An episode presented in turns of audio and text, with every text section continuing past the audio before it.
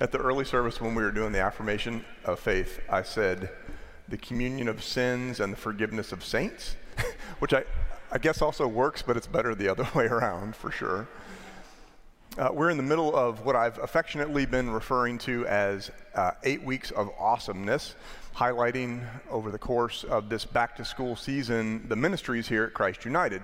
Over the first four weeks in August, we talked about youth ministry, children's ministry, women's ministry, and then last week we talked about music ministries. I love those white stoles, by the way, on the blue, on the new blue uh, robes. It's fantastic. Uh, today, as you're going to see in the offering video, we're highlighting our critically important care ministries. Our care ministries here are truly a, a strength, and uh, you'll be interested to see that video. These eight weeks of awesomeness have spanned or will span two different sermon series. And so for the first four weeks, we talked about the story of Abraham and Sarah. You can catch that online if you missed any of them and would like to get caught up. Today, we're starting a new series. Now, you, you may remember back in the spring, uh, we did a series called Faith Matters, where we explored the question of why the message of Christianity is important. We talked about the foundational theological principles of the Christian message and why it matters that we've placed our faith in Christ. Well, today we go from Christianity generally to much more specifically the church. We'll be spending the month of September answering the question why church, as in, why does it matter that we have a, a church home that we go to every week? How does it make a difference uh, in our lives, in our community, in our world, that we share life together in the context of a particular community of faith? So, in the coming weeks, we're going to be talking about how we grow in our faith. We're going to be talking about the mission of the church to serve others. We're going to talk about the life giving and life sustaining fellowship of the church. Uh, that all is what is ahead. But before we get into our specific subject for today, I want to acknowledge my own bias about why church matters. Obviously, I think church matters, but it's not just because I'm a pastor. I definitely believe that Christ United is an incredible place to call home. I believe that we do transformative ministry here, and ministry that is purpose, purposeful and meaningful. Uh, I want to do everything in my power, as I know you do, to make sure this place grows and thrives and endures so that it's here for our kids and grandkids to raise their families someday, all of which is important to be sure. But it's more than that for me. I've spent almost my entire life as a member of one church or another. I wandered for a few years in my 20s. That's not an, uncom- uh, an uncommon story. But then my wife Whitney and I, uh, we were actually not quite engaged at the time, found a Methodist church in Richardson. But for the most part, my own life's journey has included a close connection to the church, so much so that at this point in my life, I can't imagine my life without it. So my formative years as a child were spent at St. Mary's Catholic Church in Barnesville, Maryland. I went looking for this image this week, and it just it just touched me deeply. this is exactly how I remember St. Mary's. If, uh, if you grew up in the church, you probably have an image of your home church. Maybe for, I mean, for some of our kids, maybe for some of y'all, this is the home church, which is awesome. Uh, you've heard me say before that our family rarely missed worship. We attended religious education classes. My stepfather and I uh, attended men's fellowship breakfasts. We participated in the big church-wide fundraising events. We did service projects around the church.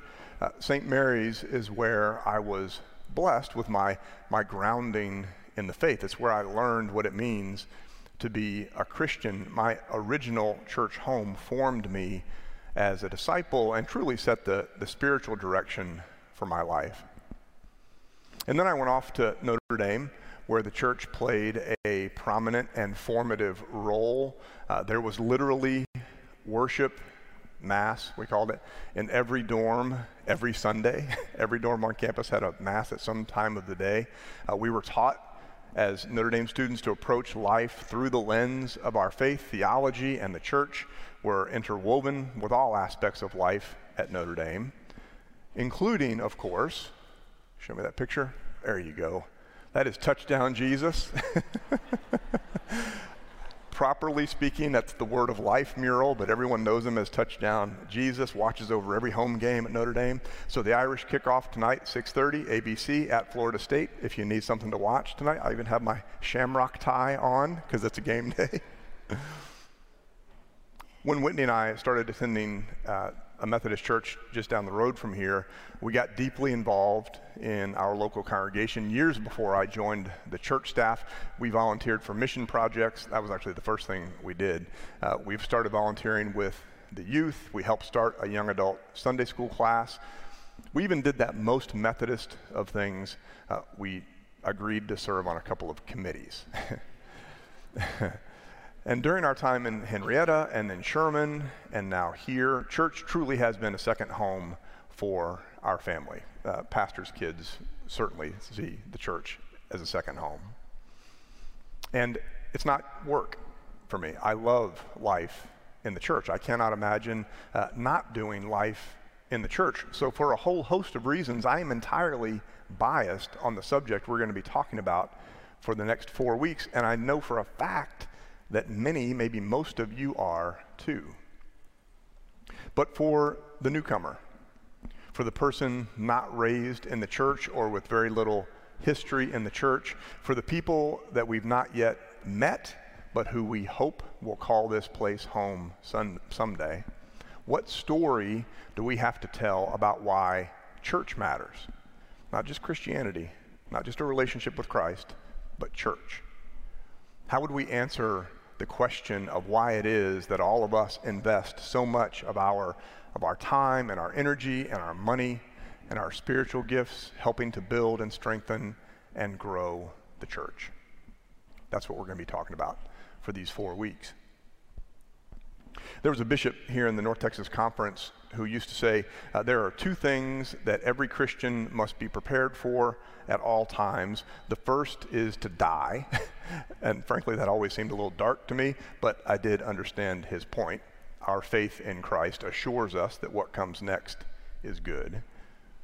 But the other thing he said that every Christian must be prepared to do at all times is to pray.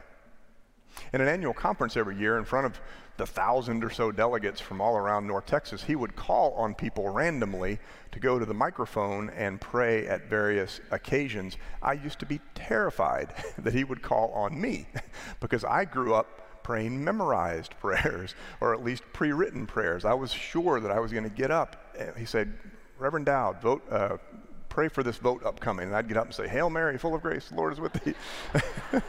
like I'd freeze. I was afraid of that. It's a great prayer, just not what the bishop had in mind uh, in, in, the moment. Making up prayers off the top of my head, what I, what I used to refer to as free prayer, was very much out of my comfort zone for a long time. I'm obviously over that now, uh, but the point is that prayer is foundational to the Christian life. Why church? Well, because this is the place where we pray together. So, to help us think about this subject, we're going to turn to a reading from the early years of the church. This is from the opening uh, chapter of Paul. Uh, it's attributed to Paul. A letter to the Ephesians. We're going to just a short reading today, chapter 1, verses 15 to 19. So, listen, friends, for the word of God as it is proclaimed by God's servant, the author of Ephesians. I have heard of your faith in the Lord Jesus and your love toward all the saints. And for this reason, I do not cease to give thanks for you as I remember you in my prayers. I pray that the Lord, the God of our Lord Jesus Christ, the Father of glory, may give you a spirit of wisdom and revelation as you come to know him, so that, with the eyes of your heart enlightened, you may know what is the hope to which he has called you, what are the riches of his glorious inheritance among the saints. And what is the immeasurable greatness of his power for us who believe, according to the working of his great power? This is the word of God for the people of God. Thanks be to God. Uh, you may know the name Bill Moyers. Uh, Moyers was a, a well known uh, journalist for decades, well known voice in the American political landscape, in particular for decades. Over the course of his long career, he worked for PBS and CBS and NBC. He's actually an ordained Baptist pastor, and he was the commencement speaker at SMU the year that I graduated from Perkins School of Theology.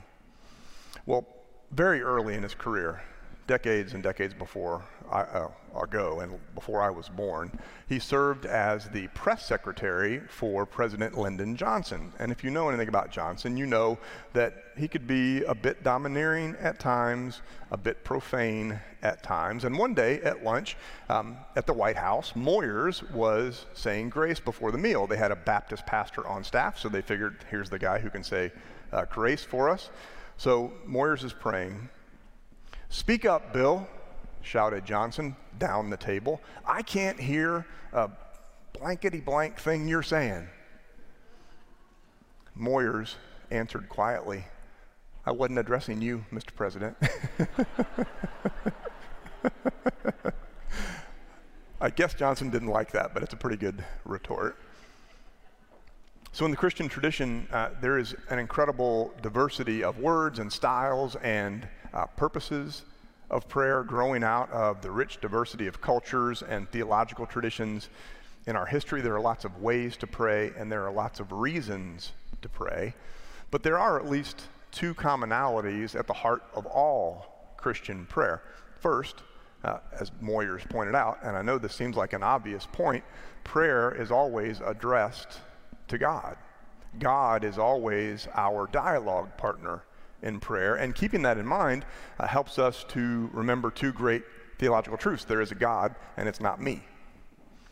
Second, uh, even though we're addressing God, prayer absolutely has the power, and some might even say the goal, of transforming us.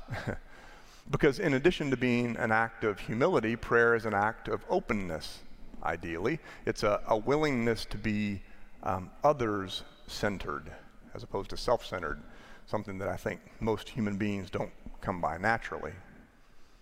Prayer can be intensely personal, as a daily, ideally, uh, connection to God. Prayer can, and I would argue should, be a family discipline where each day God is invited into family routines at mealtime or at bedtime or at any other time that seems appropriate, just prior to kickoff, maybe. What we're talking about today, and what Paul is talking about in the opening chapter of the letter to the Ephesians, uh, is prayer in the context of the community of faith, in the life of the community of faith, beyond the personal, uh, beyond our individual families. Communal prayer, the prayer of the community uh, has been since the earliest days of the Christian movement, since the earliest days of house churches. It's been a central part of what it means to be the church together. In the letter to the Ephesians, we read in those opening verses um, that believers should live their lives together prayerfully so that God, quote, may give you a spirit of wisdom and revelation as you come to know Him. It's a way of knowing God, it's a way of God revealing wisdom God revealing God's will, so that, quote, you may know what is the hope to which He has called you. Through prayer, then, uh, we ask God to form us into the people that God would have us be. And the life of prayer in the church takes many forms. We, we pray together, of course, in worship. That's the thing we do most often together as prayer. We call ourselves to worship with prayer. We pray a creed as a community of believers. We pray the communion liturgy as we're about to, the baptism liturgy, which we'll do after the 11 o'clock service today for a young family. We pray uh, the Lord's Prayer. We sing a prayer of thanksgiving after the offering and the doxology. But it's not just in worship that we pray together. At just about every meeting, or class or Sunday school or Bible study, the gathered faithful uh, open or close with prayer, sometimes both, and we do that in order to center ourselves, to remind us why we're there, to remind us of our common purpose and our unity in Christ. We, we do that to seek God's guidance and wisdom, depending on what that gathering is all about. And this fall, we're intentionally offering a variety of opportunities for each of us to deepen our prayer life so that we might be a praying community of faith. You may have signed up for the Pray For Me campaign. Our church members and Sunday school classes have adopted over 1,500 students who are members of this church, from infants in our preschool all the way through our college kids, committing to pray for them throughout the year you know, that kind of, that kind of group project, that kind of congregational project is a powerful witness. You can also join our new prayer team. That's a group of people that are coming together to commit to pray for the concerns that are lifted up by our community. That team is going to launch on September 22nd. We'd love as many people to join that team as are interested. If you want to learn more about prayer, if you're kind of an intellectual person, we have a men's prayer study uh, launching September 27th. We have a prayer retreat here uh, at church on Saturday, November 6th. If you'd like to do some self study on prayer, we've got an incredible library here at Christ United where you can check out books to learn more. And after worship today, I really hope you'll take a moment to go over to Candler Chapel. So we have a chapel here at the church. As you walk out the doors of the sanctuary, is the hallway to the left of the welcome desk. It's the first door on your left. And it's been recently remodeled by our incredible men's service group. They added a prayer wall where you can leave your prayer requests to be lifted up with others in the community of faith. It's beautiful. Uh, you should really check it out. And then in the atrium this morning, members of our prayer team, along uh, that includes prayer, uh, Reverend Paige Christian, are going to be there and available to answer your questions, to connect you with resources, to help you discern how you might deepen your prayer life. So I really hope you'll stop by and see them because uh, prayer has always been at the heart of Christian community. As Ephesians puts it, prayer is what helps, it's a great phrase, enlighten the eyes of our heart. Because it comforts us, it sustains us, it transforms us. However, it is that you pray, I hope you'll add our congregation to your daily devotions. Uh, you may recognize the name or may not recognize the name of Corrie ten Boom. It's kind of an unusual name. She was from the Netherlands. Uh, she's a remarkable figure in 20th century Christian spirituality. Her family helped rescue Jewish families from the Nazis during World War II. That was an act of bravery and faith that would ultimately land them in a concentration camp. She survived, and then after the war, she became a prolific author and speaker, offering words of insight and inspiration for Christians around the world. And on our subject for today, she once asked, Is prayer your steering wheel or your spare tire? Hmm. Which is to say, is prayer a driver in our lives or a fallback plan when things go wrong? As a church, let's make prayer the priority that it was intended to be. Amen.